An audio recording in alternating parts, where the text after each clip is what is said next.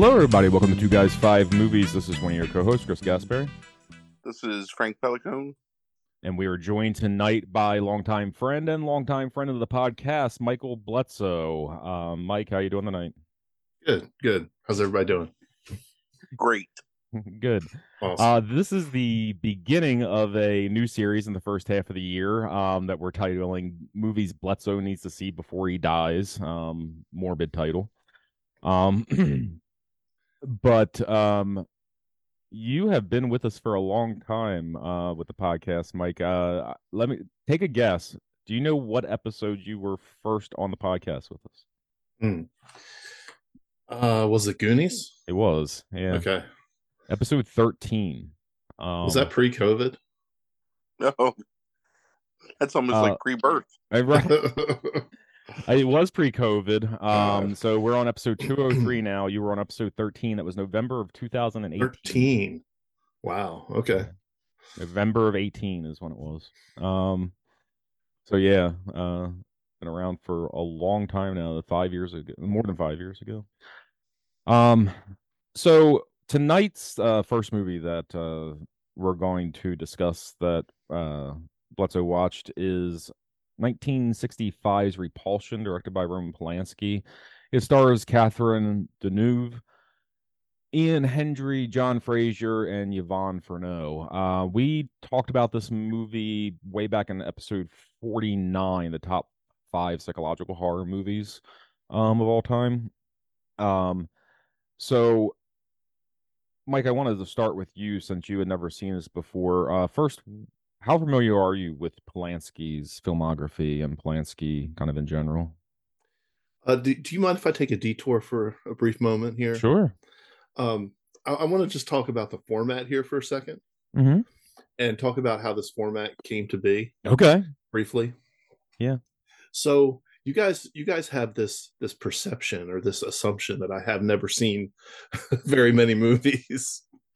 and that keeps coming up uh, over and over again. And I don't necessarily agree with that, but but I will um I will admit that I have not seen very many R-rated movies from the 80s. Mm-hmm. So um I have seen RoboCop, Nice. but but I had not seen Halloween. I, Right. Halloween is Halloween 70s. 70s, Yeah. uh, 74. Yeah. Or Or or you know like any of the Jason movies or any of the slasher movies really. Mm-hmm. Um but um but you guys seem to think that there are a lot of other movies that are that are missing from my repertoire.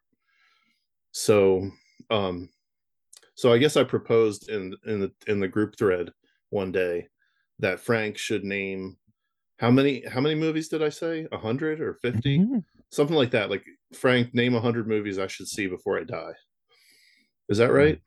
I can't something remember the like that. specific number, but yeah, something Yeah. like that. yeah so then from there we kind of thought well let's let's do a podcast episode about each of these movies so that's how we that's how we got Yeah. here and frank gave me a list of five movies and i chose i think i chose the first one to be repulsion so I I, gave you a list. I gave you a list of like 10 movies and said, tell me which of these you oh yeah yeah And then we whittled it down and then we did the five. um so if if i had if i had to have picked um or predicted what movie frank would pick for the first podcast it would be this one. And- Interesting. I just I think that um I don't know why, but I think that Frank has kind of like a really deep love for these like 60s European thriller psych psychological thriller movies or something. Fair. Um and I think I've heard you talk about it uh a bunch over over the years. Yes. Um or at least mention it here and there. Mhm. So I want to clarify something So- that you're saying. This perception, Yeah, I yeah. think you started the perception. Did I? Yes. I I think that you that's possible. more than you might realize always talk about having not seen a lot of movies. Well, just in comparison to Frank Right. and you. And now Right. Orion somehow, because Orion for the longest time had never seen a movie. And then, like t- 2005, he's he's since like 2005 he's become this Yeah, he's started soliciting like Okay. recommendations and getting movies from people, and then like now is like, yeah, just has seen it, like everything. that's good good for him um yeah I, i'm you know i might promote that image a little bit Yes, let's I- just a little, just a little bit. When Um, did you I'm just- first see the uh, Indiana Jones movies last year? there's probably indiana jones movies that i haven't seen yet Right. Have you seen five Indiana Jones movies? hell no Okay, because that's I've how many there are. i've seen raiders Mhm. Yeah. that might be the only one Yeah. i've seen the um I- i've seen like that ritual scene from temple of doom Mm. Mm-hmm. Mm-hmm. so Basically, saw I- the entire movie then. yeah and i don't like indiana jones movies that's the other thing Yeah. that that i like to tell people Right. about movies Right. okay so let me talk about roman polanski i don't know that Yeah. very i don't know very much about him um i i know his criminal history Right. and his reputation as a as a rapist Mhm. um and a creep Mhm. and a fugitive Mhm. and i have seen um rosemary's baby is that the name of it Yeah. yeah. yeah Mhm. i've seen that and i did like that um but i don't know if i've seen any of his other movies Mhm. um so this so going into this i, I kind of expected maybe maybe just a um i didn't even know if it was going to be in english or french or what because catherine deneuve was playing the lead Mhm. and um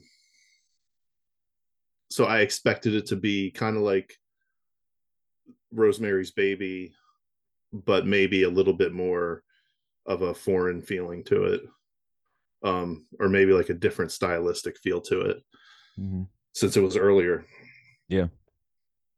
Um Yeah. This is only a second feature, I believe, if I remember correctly. That's right. Yeah. Yeah. kind of amazing uh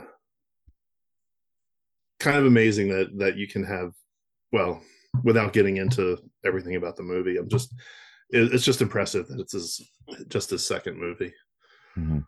um so it was pretty much pretty much what i expected um i didn't expect it to disturb me as much as it did Mm. but i found it quite disturbing um do you want me to go in i mean should i go Sure, into yeah. details at this point or Yeah, you can. Yeah. Okay. So, should we set it up first, like the plot, or just kinda Yeah. jump Nah, in? uh, yeah, you can. Yeah. That's a good way to do it. do you want to do it, Frank? Yeah, you want to set ahead, it up Frank. a little bit? You're the summary man. Um, I mean, it's a pretty uh, what's the word I want to look for? Pretty like closed closed in movie where it's just kind of following around this young woman who um is borderline um I don't know. Like she's very closed off, very quiet, doesn't really talk much. She's a manicurist in a fancy British nail salon. Um she has a what you think at the time is like a prospective love interest in this guy that kind of doggedly pursues her. Um, she lives with her sister, who she has kind of like a, um, I don't know, like childlike relationship with, where she almost treats her sister like her mother. Um, her sister is dating a married man, um, who uh, Carol, that's the Catherine Deneuve um, Mhm. character, is not fond of at all. Um, she finds him repulsive. Uh, you find throughout the movie that she finds most men repulsive, like in close contact. Um, contact. Uh, there's a series of events where she has to be sent home from the salon um, for spacing out, and then for another time um, cutting a female um, client. Uh, her sister goes away on a vacation with the um, whatever the affair buddy, and then Dano Carol's world kind of like falls apart from there. Um, she starts to hallucinate things in the confines of the apartment um, that get increasingly more surreal and um, vulgar, maybe, or I don't know, like sexually aggressive, um, where she fantasizes slash has a nightmare of like a man raping her a couple of times in her bed. She ends up committing a series of atrocities. I guess we can talk about that later when we talk more about the movie. Um, and having like a complete mental breakdown. Um, until finally her sister and the boyfriend come home and kind of take her out of the apartment. And then there's some other stuff that I want to talk about later when I talk about my theory of like what this movie is. But that's pretty much it. You know, it's a small movie in terms of like the setting and the context. Um, mostly a character piece for Deneuve.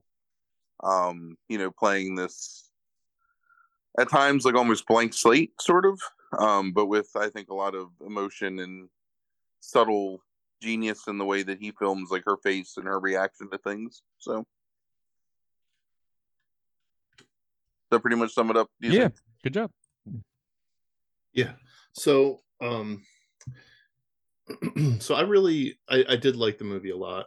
And um this is like precisely the type of I don't know, the type of film from that era that I tend to enjoy. Um glad that Frank recommended it. Um I like that it's very small and focused and it doesn't, you know, it tells a, a pretty limited story, but it focuses on a on an engaging character and um you know it uses the it uses the film medium to its fullest extent i think you know um, visually. Uh and and um um i guess uh, i'm getting an echo now. Yeah. Yeah i just got Maybe. it briefly.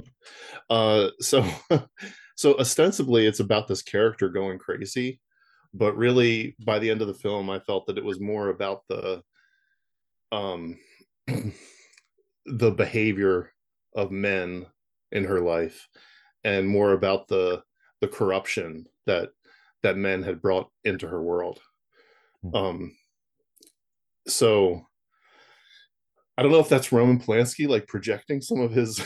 yeah, I was going to ask if you were surprised by the content of this. Yeah, compared to what you knew of Polanski, it's it's one of the more fascinating things about this movie to me in hindsight. Yeah. Now, yeah, I agree. Like, let's jump to the end of the film real quick, where um they finally show a close up of the family photo, and they show this this patriarch character that is sitting there smiling, you know, happy as can be, enjoying life. And then Carol is standing next to him and she's staring at him with anger and disgust. And it's pretty, I mean, I, I, I guess the interpretation there is that, you know, she was his abuser, or sorry, I said that backwards. He was her mm-hmm. abuser. Mm-hmm. Um, and he uh, was the original sort of the the original abuser in her life that that put her on this path. Mm-hmm. Um, and yeah, so like when you see that and you think about like what Roman Polanski ended up doing, mm-hmm. it's uh, it's it, it's just um, it's it's just very strange. You you think like was he was he already like, was he trying to work something out here? Was he trying to? uh I, I don't know. I don't know what he was trying to do. Sure. But, well, know, he's. Did, oh, go ahead. He, I'm sorry. No, no. Like, is he talking about himself, or is he like, or is he seeing? Is he seeing these things, and does he think that it's like this is an in, inevitability of masculinity or something? Yeah. So I don't think he's not married to Sharon Tate yet at this point, right? In '65, that's not until like '68 or whatever. Right, he's not. Yeah. So it might be. I mean, maybe that is like some. I actually. So what you just said was always my interpretation of the intent of this movie, mm-hmm. but I actually have a different interpretation after watching it this time. So okay, I want to save that until after we've talked about everything, like from your your perspective. Sure. I'm I'm really happy that you like that you enjoyed the movie too. So one of my yeah. favorite. yeah, time. and just to talk a little bit more about about Carol's character and and Deneuve's portrayal, um, I found her very awkward to watch on screen from the very mm-hmm. beginning. Yep. Um, you know, she she does have this blank slate kind of absent mindedness about her, but it's also in the way that she walks, the way that she um just interacts with the world around her, she seems totally out of place. She seems very confused by the world around her. Um, she's living in a completely different world from her sister, who is sort of a kind of has an an opposite persona to hers. Um, the from the very beginning, you get the feeling that she's she's really uncomfortable with the world around her, and especially uncomfortable with men. Um, and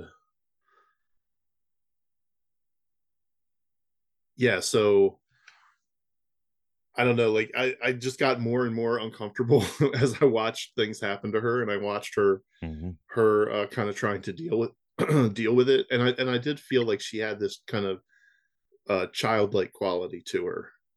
Um even beyond especially with her sister, but then even beyond that.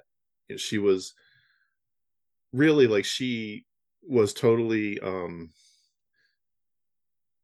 just not uh integrated with with anything around her she Yeah. i don't i don't think she understood what the women around her were were talking about when they're talking about their relationships and and how they treat men and th- this type of thing. I think that she was just such a um I, I don't know. I don't know if victim is the right word but she had been so corrupted um by whatever her experiences were that she just couldn't relate to anything around her and she was just sort of stuck. Um so yeah like the as the as the film went on and and she's you know with her hallucinations and then the the um eventual uh the eventual murder of the the the suitor character colin i think it was Yeah. um i think the worst part for me was when uh when the landlord arrived Mm. and my skin was crawling for that entire episode like from the point he stepped in the in the door and for a few reasons um firstly i was just like i was just scared that he was going to discover what she had done to um to colin Mhm. and not that it not that it was right for her to do that or anything or not that i would defend her in any way but i just couldn't handle the tension Mhm. of of him like on the verge of discovering that and at the same time like talking to her about the rent You you know what's interesting Yeah. about that Bledsoe is there's a, a part of that scene when he goes into the kitchen, mm-hmm. like he disappears from frame, where he kind of makes a noise and something bangs, and you think that maybe he's discovered the body, but he's Mhm. just like found the dead rabbit or whatever. Um, Yeah. But yeah, I I completely agree. Like that's a super tense like scene to watch. and and at the same time you're you, you know you you've kind of been primed at that point or at least i was primed that i'm waiting for his lascivious uh aggressive abuser side to come out. Mhm. and um and so the, and then when it does it's like it's so it's just so upsetting. Um Yeah, see, I actually find the Colin's scene really like mm, upsetting to watch too when he kind of forces himself yeah. in and I don't know why are you doing this to me like you know it it's that's that's a really uncomfortable scene for me to watch for some reason like I don't like even more so than the landlord even though he's no I mean whatever I think both of them like might have raped her potentially but it's like um I'm not really like this. This isn't the man that I am. right Mhm. right like Why are you the- making me act like this? Yes. Yeah. This gaslighting behavior of like, you know, turning it around like it's her fault because he can't control himself. Um, that's really uncomfortable. And then there's that like and then the the old woman sitting out there like Mhm. this kind of like sim like she rec it's like she recognizes what's happening there and is like watching, but she can only stand there for so long. Um, and then when he notices her, she kind of scurries off. I, I don't think it's a snooping neighbor. I think it's a woman that recognizes what's potentially going on and is Mm. standing there for protection, maybe, um, as much as she can. But that's a really uncomfortable scene. Um, like to watch to me too. That both of that and the landlord. Yeah. Um, and then at the end, I, I don't know. I think they drive the point home uh, where she's she's catatonic.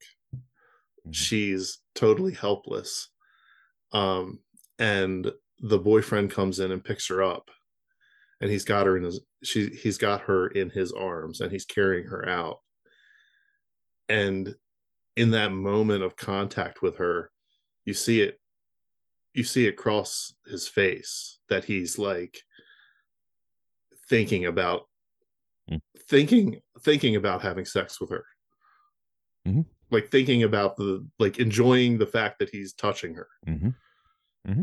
it's so awful Yeah. um Yeah, he's an absolute like creep. That guy. Yeah. Well, I mean, like it, it, it start. I mean, yeah, he's no different. Like one, he's having an affair, but two, it's like even the little subtle things at the beginning. It's it's Michael, right? Is is that character's name? Um, i don't remember I think, and like the violation of putting his things in her cup. Mhm. I mean, that's Yeah. a symbol. Like you know, I mean, like um, yeah, he's obviously no no, no better. You know, um, Yeah. In any way.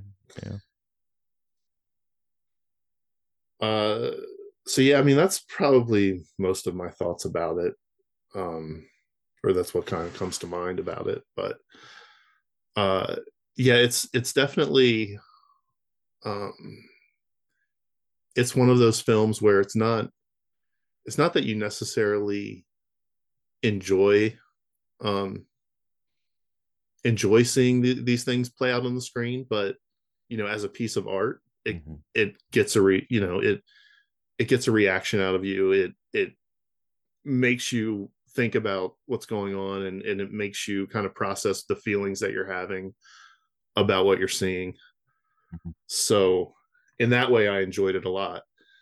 Um as you know as far as the the discomfort of watching it i mean that's just that's just what it is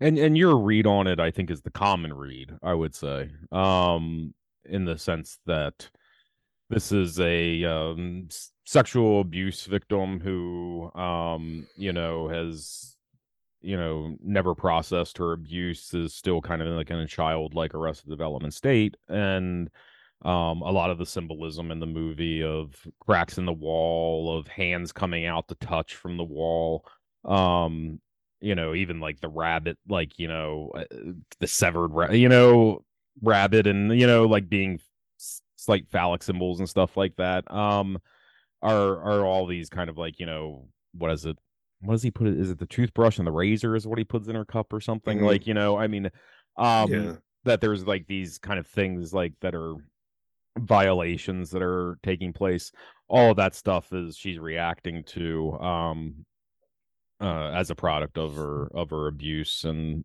um oh she stares early on she's staring out at the nuns um and watching them play um over across the street at the church um probably a more apropos life for someone like her um you know in a lot of ways like uh, almost like uh enviously like looking at them and watching them um where she could be safe maybe.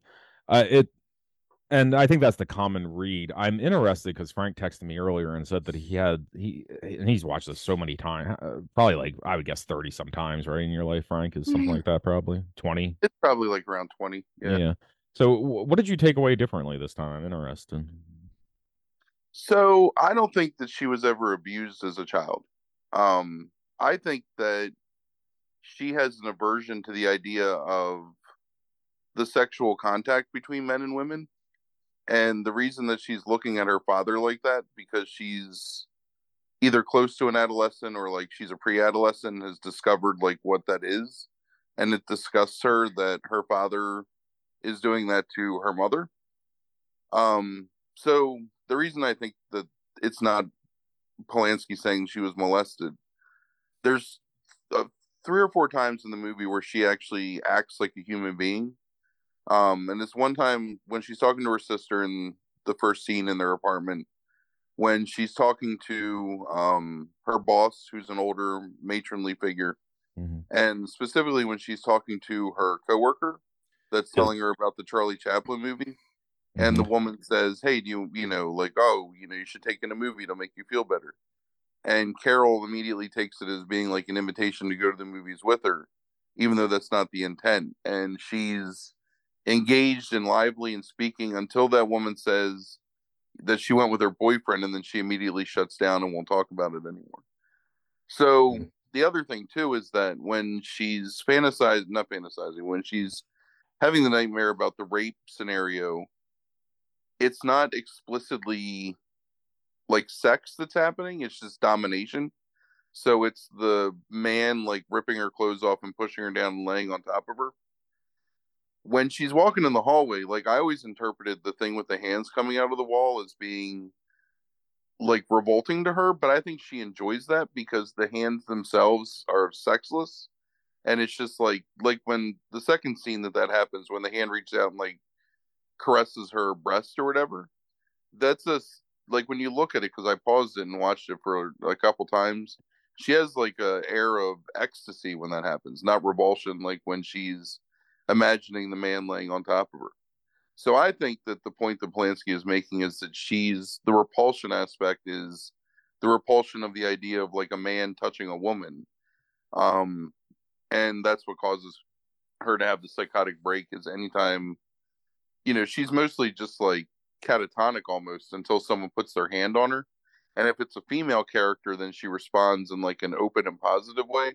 But any male character is immediate like pulling back or murder in two cases, right? So so take that a step and, further then if that is the in, if you think that's the intent what is this movie is this movie still as pro woman as the common reading is or like defending of women I yeah. would say I, I, would say no at that point, maybe. Well, I don't know. I mean, you have to figure that every relationship that she's exposed to with a man and a woman is a negative relationship. It right. doesn't mean like her mother and father had a great relationship. I'm just I'm looking at it more from the perspective because I've always been really unnerved by that um you know slow zoom into that picture like what what mike was talking about where you like just focus on her eyes and it's like I always took it as being, I don't know, like insane, like that look, right? Like not, but then I think it really is just like anger. I think it's disgust at this guy, mm-hmm. and I mm-hmm. don't think that that's. I don't know. I mean, again, like to your point, like the common read is that's about the fact that that man is the one that like took her innocence, kind of. But I don't think that she's necessarily in a state of like child. I don't know that she's childlike. I think she's just rejecting, like, being an adult. Like, she doesn't want to have to deal with the adult things. She just wants to be taken care of. And I think she only. I mean, I even was thinking last night that possibly his implication is that she's some kind of like latent homosexual in that respect, that she only like reacts with any kind of like human warmth to like female characters. Mm-hmm. And I think if the intent was that to show that she was molested, I think maybe they would show her just being more negative reactive to any like close contact with anyone. But she's she really like comes alive in those scenes and I never really thought about it before that that reaction I think is meant to imply that she's just disgusted by men maybe not from what was done to her but what she because you know she listens to her sister and the boyfriend have sex and it like makes her super uncomfortable but when when she imagines the man raping her, he's not like touching her chest or kissing her or like you know mm. like typical like sexual acts. He's just like laying on top of her, like smushing her down. So I don't even know. Maybe she doesn't even understand like what sex is. I think, and I think maybe that's that implication that she doesn't have like an adult understanding of you know fornication or whatever. I don't. Yeah. That's the only, it's the only, the only time I've ever thought anything other than what Mike said. Because for hmm shit, fucking thirty plus years of my life, like of watching this movie, I've always assumed like just taken that as being the the read that you're supposed to take. But I don't know. Now I'm not not quite so sure. Um, yeah, I could I could see that. I could see. So I wanted to talk about the Charlie Chaplin scene specifically, and I forgot to bring it up. Um, I don't I don't have much to say about it except that it was to me it was the one humanizing scene in in the whole film for her, and it was the only it was the only scene that made me think that she was even functioning on an adult level. Hmm because like what you say about her not understanding sex or not understanding men seeing them as as just a scary kind of um just something to be fearful of. That that to me um definitely makes sense. I mean that's i think yeah i don't get the impression that she really understands what's going on that much.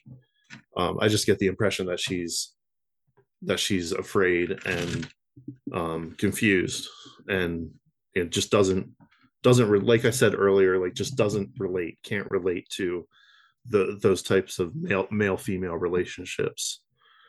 Um you know how she got there whether it was abuse or it was some sort of like just part of her personality or part of her development or or maybe her um uh, uh lack of development um yeah i mean I, I think that could make sense too Yeah, I I find that interesting if it isn't abuse, because the film's to me fantastic in its own right as as a film. Um, I've always been interested in the film more in terms of how it relates to Polanski. That's always been one of my fixations because it's hard for me to reconcile the film and how I viewed it with Polanski.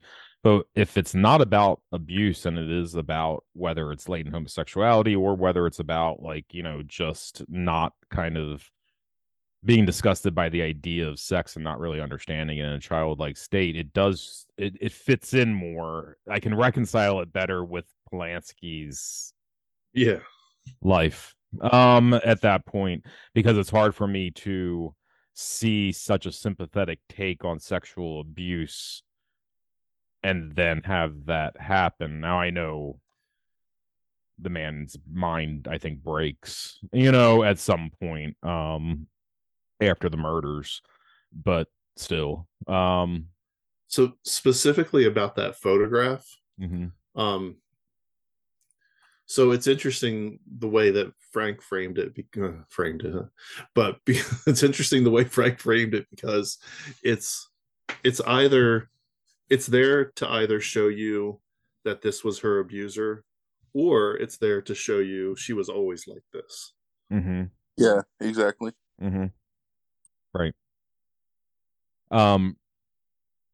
Yeah, and speaking of like blank slates, right? I mean, like the photo itself ends up acting as like uh, some sort of like a Rorschach test or something like that. In Oh, some yeah, ways, right? You know, I mean, um, which, uh, Polanski, I, think Polanski was fond of, right? Frank, I'm thinking of that uh short film that I used to show in class all the time. Um, Two Oh, Men Two Men in Wardrobe. Yeah. Yeah. and like that whole short film, like the ten minutes, like it's it's basically like you can put whatever you want almost into the short film, and I think he was fascinated by that concept. Um, you know, he likes the show. I've noticed too. It's like he's he's showing clouds and this in the background at times too. Um, I, I think he's really fascinated by the idea that you can put whatever you want into a movie in your reading or interpretation, and that photo, which is that your favorite shot of all time, Frank, or one of them? Uh, it has to be up top five, right? I was thinking that and the end of Shining because I'm a really big fan of that, like revealing something just through a static shot idea. Mhm. Yeah. Um, but yeah, it's from from a young perspective, it was definitely a thing that really shocked me that I could be so like absolutely creeped out by just a single picture. You know, Yeah. Sure. Yeah. Um Oh, let Yeah. me point out something else too. I forgot Yeah. about him. Go ahead. I think her catatonia, like, I think is really like one of the most brilliant scenes. And I never really thought about the scene before. When she's walking back from the salon the one time, and there's this huge car accident that every other person in the world is like gathered around and watching, Mhm. Yeah. and she just moves past it with absolutely like no reaction. Yeah. And to the end of the movie where she's the car accident that everyone is gathered around and making aimless comments like, "Oh, I think I should get the brandy" or whatever that old guy says a couple times, but just that completely cut off from the world except when she's in the presence of like a, a female character that she feels is taking care of her because i think that's kind of what is implied with that shop girl that's um she thinks that oh this is somebody that's going to take care of me. And other than that like she can't react to anything. So i, I don't know. I, I never really thought about the brilliance of that scene like just that tracking shot of her walking past hmm like what's obviously a terrible car accident and just ignoring it so.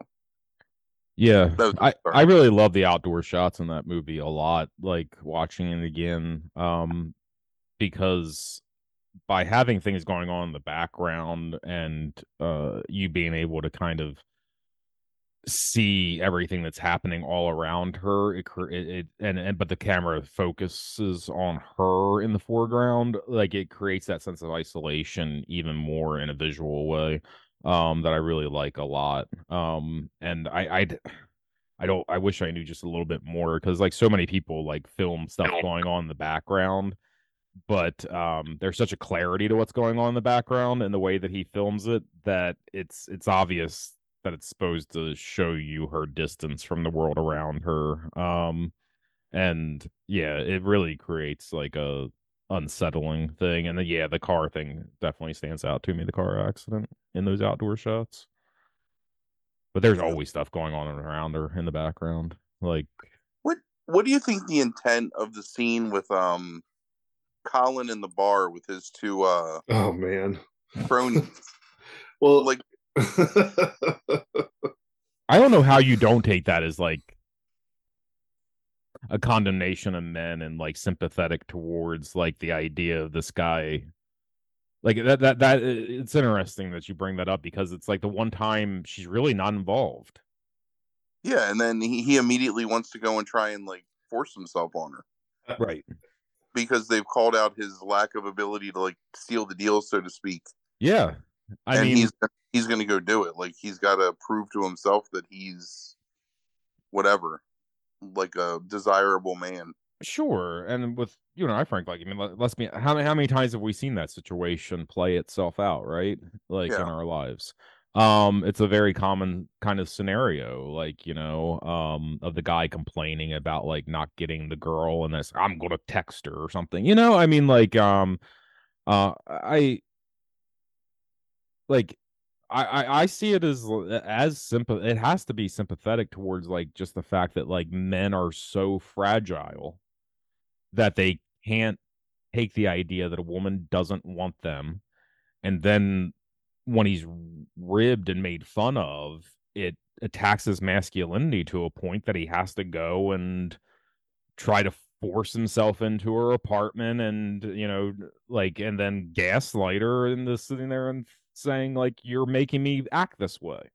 Um so i i mean even that scene by itself i still think there, there there's something i can't reconcile with polanski's like maybe ideals and and behavior because of that scene like Yeah. that scene to me came across almost as a parody.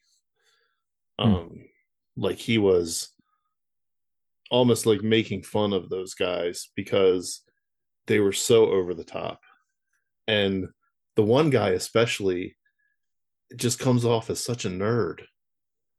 And yet he's got this, this like, this confidence about, about what a, um, like virile man he is and, and how, and how, um, I don't know how he's one of the most eligible bachelors in in England or whatever. right. And it's right. It it came across like are these guys are these guys just putting on a show for for Colin, I mean, they're acting like they're, you know, uh, they they're they're acting like they uh are these ladies men and they just come off as dorks Mm-hmm. Which yeah, Yeah. it kind of reminds me of um. Have you seen Chinatown, Bledsoe? no i think Mm. that's on our list There's um there's a character in Chinatown that actually is played by Roman Polanski. hmm That's similar in the sense of he's just like this little like rat ratty man who is next to the big tough guy, and it gives him like the confidence to like push other people around. I I don't know. I think that that's Polanski Mm. saying about that that kind of person, like the needler or whatever, that just like relies on the bigger person for protection. Colin has like colin seems to have a much more legitimate um uh, i don't know. It just seems to have a, a much more legitimate claim to to um to the stuff they're talking about. I mean not I, maybe maybe that's not what i mean to say. Um colin just seems like a real person who you know is is um is just hung up on this girl and but but aside from that like he's you know he yeah he has he he loses control at a, a couple points but you know like in the scene where he tries to kiss her in the car he's not being abusive No. or anything like that um he's confused and he's trying to figure Mhm. her out Mhm. and try like trying to figure out if there's anything there but um but these guys are like the guys that is they're like night at the roxbury's type characters Mhm. there's there's like nothing real about what they're what they're talking about at all to me Right. but yet like that's how they want to portray themselves and that's how like that's their preoccupation is this uh you know whatever you want to call it um over sexualized uh bachelor life Yeah, Yeah, I, I don't blame Colin for anything for a while. It's that scene when he goes to the apartment is where like he kind of Yeah. reveals himself. Um early on, I don't think he's like necessarily see too many signs that he's like a sex pest or anything like that. Um, but certainly that uh, apartment scene is um and yeah and i don't remember you you guys were just saying that was that scene directly after the scene in the bar like was he do you feel like they were kind of they they pushed him to to act that way it's pretty close after that yeah. because Yes. it's after he tries to call her on the phone and she walks past him when he's in the phone booth, and then he gets frustrated and leaves and goes in the bar to have a pint, and that's where they like goad him. But she's back at the apartment already. hmm okay. There and there might be something with her in between there, but it's not long after that that he shows up at the apartment. i wanted to i wanted to ask you guys about some of the sound design Mhm. in in this film. So the music is kind of one subject to talk about but i'm not really too concerned with that. What i noticed was i watched the second well i mean, like i probably watched it in three parts. And so the last third when she's in the apartment and like the landlord comes in and all of that stuff. I watched that with headphones on Mm. and during that i noticed that there was a lot of am- ambient noise. There was a lot of like kids playing in the background noise from the street maybe other apartments. Not really sure. I'm not really sure where all the noise was coming from or even what it was. Mhm. but i did not watch the first two-thirds of the movie with headphones on. So i didn't know if that noise was a repeated theme that happened throughout the film or if it was just at the end um during that last like 30 30 40 minutes It it it happens in other scenes where they have the ambient noise. I think the reason for that is because during the scenes where she's having her hallucinations, they like really suck all the sound out of those scenes. yeah that's meant to really like emphasize that it's her having like a psychotic break basically when that happens Mhm. um because it takes like the actual like lived in feeling of that apartment out of it and just like eliminates all that noise. So Yeah, I that think- makes sense. I, I- I think you're meant to really notice the absence of noise there. Whereas if he wasn't using the ambient sound all the time, you might not. It might not be as um noticeable. Yeah, I, I I haven't done a lot of deep research on it. I do know because I was uh, back when I read about it some years ago. Um, I think a large part of like beyond beyond the cracking sounds and stuff like that. I remember reading that he recorded people scratching on walls, and that's what's going on. Like when the crack, the sound that goes along with the cracks is just the sound of people scratching on walls um which i found fascinating that like that was that's what's going on there. That's that like noise ambient almost like ambient noise in the background is that um and i remember reading that and it's like this is 65 and i always think back to like frank he's the one that originally told me about this like and i've looked into it more since but um you know a lot about lynch's use of sound design frank Yeah. um from reading books and um it's something like that reminded me of lynch in a lot of ways even though it predates him by 20 years almost um And yeah. yeah. um but yeah i i think that's fascinating so i i have no idea like what he's doing like there, there there's probably other really cool shit that he does in this too that i that i'm not aware of um yeah, there's um some interesting stuff. I can't remember exactly because it's been a long time, but uh with the hallway the hands in the hallway scene, um with the cracking, like how they um kind of made those effects. Um and in particular, like noticing the fact that the cracks are always different. Um so they go in different directions and they emanate further out from different times. I was trying to think when I was because I just watched this again last night to prepare. Um, if there's anything that like is a um maybe an indicator of why the cracks are where they are, like why she's thinking certain things. Um, but I don't know. But yeah, there's the I mean Polanski really big on sound design. Um, I think from that time period, I know Kubrick gets a lot of credit for that kind of stuff, but I think maybe second to Kubrick from that same time period, just in terms of like really focused and purposeful use of ambient sound in his movies. Yeah. It really did remind me of Lynch when I was when I had my headphones on because Lynch is probably the only director that I'll that I'll deliberately put headphones on to um Mm. to watch you know one of his movies. Um so yeah, that, Yeah. Yeah. Um, yeah. Ultimately, I I think this is. I mean, it's it's so strange. This is to me like in a like. I'm trying to think. There's a yellow wallpaper, Frank, that this reminds me of to some degree. Sure. Um, I, there's another thing that this re- I- that that kind of falls in that like tradition of like the kind of his like hysterical or crazed female um like in a room type thing. But um it seems to follow that tradition and it's like you know one of like uh i, I think it's the what what was the thing we watched re- it's a recent movie frank that does something similar. Of a woman going crazy in a house. Something Uh, that you liked. Oh. I don't know. I can't remember.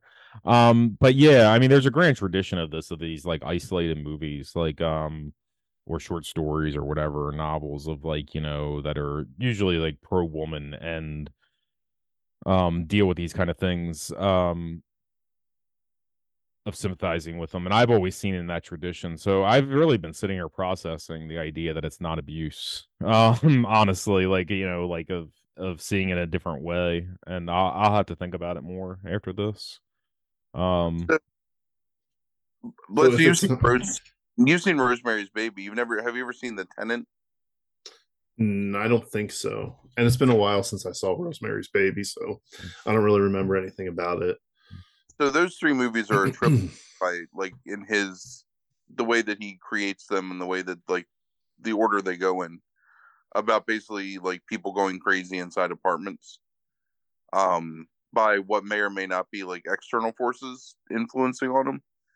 Um, I mean, obviously, Repulsion, you know, Carol is being influenced by her own internal demons, but you know, Rosemary's Baby, it turns out to be an actual like coven of Satanists, and then Yeah. you're not really ever sure in the tenant. Um, but it's interesting because you brought up the the idea of the woman that in the tenant Polanski ends up he he's the main character in it, the guy that's being like kind of set upon by his neighbors, or he Mhm. thinks, and ends up um dressing like a woman and taking on the persona of the woman who lived in the apartment before him, like almost like possessed by her ghost. Um, if you ever have time, like it's it's not nearly as good as Rosemary's Baby or this movie, um, but it's it, it's still worth watching and it's got some interesting stuff, some really uncomfortable stuff, and some really influential like um shots and framing and the way that he like films things. Mhm. So let me, I want I have another question too because you brought up at the beginning. Do you find it really difficult to watch movies by creators that you or like read books or whatever by creators that you know are deplorable people like in real life? Um, I, I I would say that my experience with that is limited. I I didn't find it difficult to watch this movie and get out of it what I got out of it. I'm um but that may be that he's just culturally very like his his whole story is very culturally remote to me Yeah. he was not you know i mean he- all of that stuff had already happened by the time was six years before we were born. Yeah. Yeah. So you know woody allen would be another example Yeah, exactly. and i've never really seen many woody allen movies to um reinforce the claim from from earlier in the podcast but Mhm. i don't know i don't think i've ever seen any actually Right. um i might find Didn't you watch Mighty Aphrodite with me at some point? Or Bullets Over Broadway? maybe like bullet, maybe bullets over broadway the Yeah. the mira sorvino era Mm-hmm. mm-hmm I don't. I, I, I. Yeah. I don't know, Frank. I, I just think I have a really limited experience with that. I, I might. I might expect that I would have difficulties with it, depending on who it is and what they did. It, This. it's funny this. 'cause I I can watch Polanski and not like I can separate it, Mm-hmm. but I have not been able to watch a Woody Allen movie since all those allegations and um what's her name uh wrote that that article Yeah. about like her experiences with him his his daughter Yeah. so it's weird like i just have absolute disgust for woody allen can't do it but for some reason Mhm. Polanski, Can I like, I propose this to you, um, Frank? Is not to say that you have sympathy for fucking child rapists necessarily, but considering what happened with the Manson murders, and and then especially things have changed for me a lot with Polanski watching Macbeth years ago when we talked about it. Mhm, yeah Macbeth being like the first movie he makes after Sharon Tate's killed and seeing how he's processing that murder by making a fucking movie about like, you know, from a womb untimely ripped and shit like that, like in Yeah. like the way the witches resemble the Manson family. Like I I feel like he was so mentally broken and disturbed that not that I have sympathy for him, but that's like it's hard for me to understand what that man might have went through. And I just kind of can i just I try to put it out of my mind and maybe therefore I can separate him from the art better because of what happened in his own personal life before the rape. Does that make sense? yeah i guess so i mean I don't, i don't, I don't know if I- that's how you feel or not, but I mean, I, I think that's how I can separate the two more. I don't really think I even process it like that. I think it's just that I don't know. I think that Roman Polanski did a disgusting thing and then fled from it like a fucking coward, and Woody Allen like raped his children for like thirty years. So I don't, I don't know. Maybe that's the difference, but and I used to love Woody Allen movies too. Those are some of my like favorite movies from my teenage years. Yeah, that's interesting. Um Yeah, I think I I I I don't have any interest in watching Woody Allen movies, but like I I don't know. It's yeah, it's uh, the your Woody Allen thing. We've talked about it before. I don't want to delve into it again, but I think it's really interesting that like it bothers like it bothers you where some other things don't. Um I don't really want to watch his movies again, but it it I could. Um It's also because he puts himself in his movies all the time, true. and he's always like getting over on some young girl, Yeah. and it's Yeah. just fucking I- gross. And I think that's He's- different too. It's like his stuff's oh like Polanski stuff is always sympathetic towards women.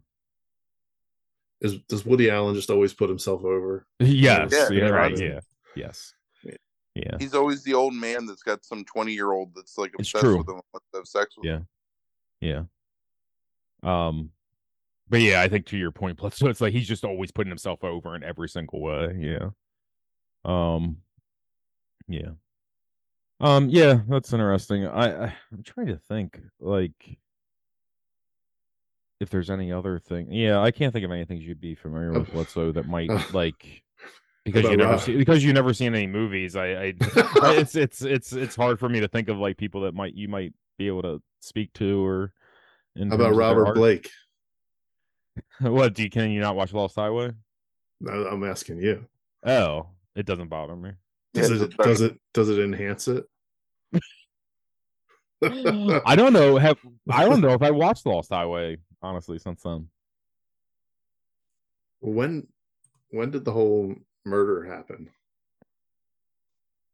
Mid What year was that? is that right? Mid to late that two late? maybe or something like that. It was after Lost Highway. Oh yeah, Oh, oh yeah, yeah, after. yeah, Okay.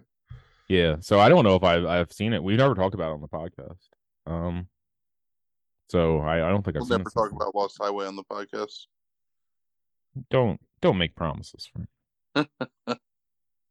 um, Oh my, yeah, no. There there. I mean, how many Lynch movies do we have left? Two. I mean, that we have to like watch to like complete. We never just like whole. Not talking about what? about before before you get straight story. Hmm. Um, I don't know. It was to call 2001 when he killed her. Yeah. Yeah. Hmm. Um, I don't know if I watched Lost Highway since then. Honestly, I might have. It might have been once, but I don't think so. Um, if I go back and watch a Lynch, it tends to be outside the podcast. It's always Blue Velvet, um, Mulholland Drive, and mostly those two, and Twin Peaks stuff. Like that's that's it. Um, Lost Highway. Lost Highway feels uh like the like the lesser Mulholland Drive to me now. Like I can see that.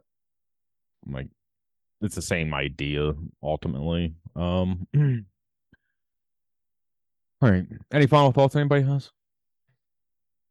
No, I'm just really glad to watch this movie again. What's um what's our next movie, Bledsoe? I don't know. I have to scroll back in our text messages. I can To tell you what they are. Okay.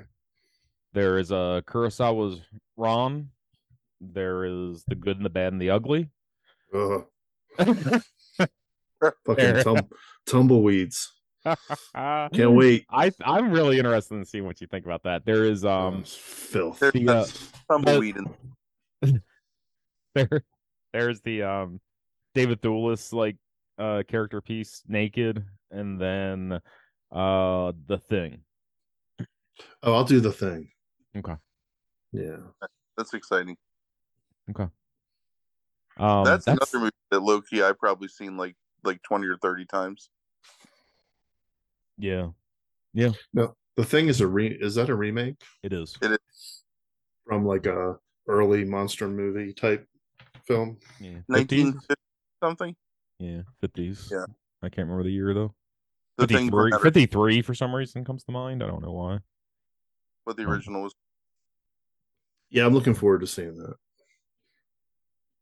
We'll deal with tumbleweeds sometime later. You're gonna love them.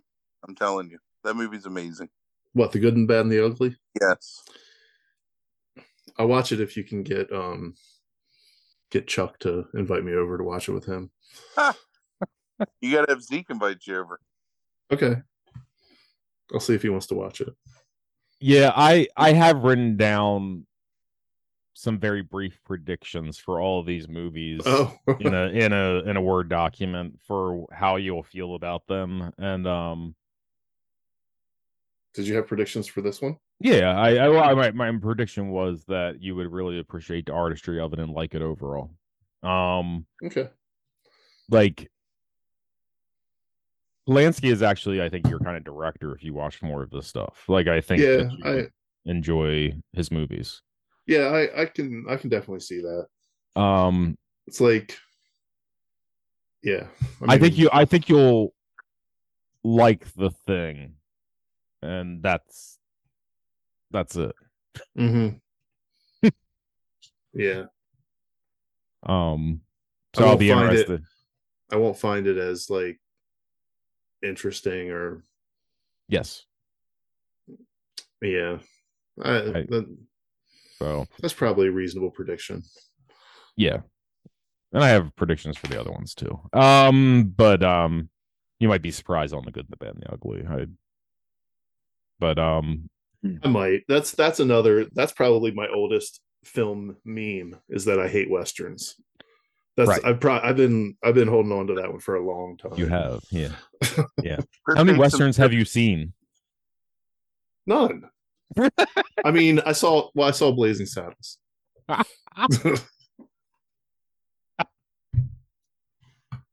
That's it. saw Unforgiven, and Mm. that's and that sucked. I know. You're gonna really enjoy this movie, I promise. Okay. Unforgiven was top five modern westerns. Um, like episode like I can't remember. Nineteen, you think, Frank, or something?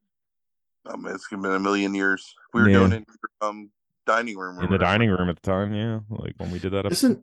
Isn't isn't Unforgiven is Unforgiven one of those movies where people say it's not actually a western, it's some other genre, like masquerading as a western. That's a really dumb take. Yes, if, if- if people say that, that, yeah, Do people say that though? I don't know. Oh, I yeah. never heard people say that. I'm sure they do because everybody wants to like recontextualize stuff so they don't have to say they like something. But I mean, not- it's a th- it's a thing where they say that it is a critique. It's a western that is a critique of westerns. Oh, it's a They'll meta- say that. It's like a meta western. Sure. Yeah. They will say that, yeah. And Hmm. I won't uh, even say that we don't say that in our like 45 minutes. That that episode, the Modern Western, is like three hours long. I won't even say like the 40 minutes we spent talking about that movie that we didn't even like talk a little bit about that potentially, but we ended up spending more time talking about Clint Eastwood for some reason. Mm. it's it's 100 percent like a modern take on like westerns, but it's it's Oh. western. It's a Western. Like, got all the tropes. It's a Western. Frank's going to bed angry. I want to go. I want to go find Wait. some people to try and call it something else. wait until wait until we do the good and the bad and the ugly episode, and then Frank might really go to bed angry that night. Oh, Frank. It's Frank's fra- it's one of Frank's favorite nights Thursday night, and he'll go to bed all angry, like you know, fucking. I do love doesn't- Thursday night because it doesn't matter if I get no sleep because Friday once it's over, it's over. Right. Um. Can't have a bad Friday. Really? Yeah, Can't. because it ends eventually, and then it's yeah. I used to love Thursday nights as a teenager. Like because uh, same reason. Friday, like no matter what, I could do anything Thursday night. I could stay up late, and then it was the weekend, so Friday didn't really matter. I leave work early every Friday too. So No, that could be also be a benefit. Let's say how you feel about Thursday nights. This Thursday is n- bef- this is before we talk about wrestling with GI Joes and really piss Frank off for the night. Uh, Thursday nights are nothing special. No, That's just a that's just a Thursday night.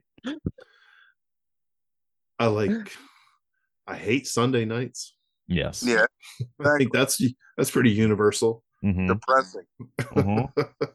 yes. Your options are unlimited on Thursday night because the whole weekend is in front of you.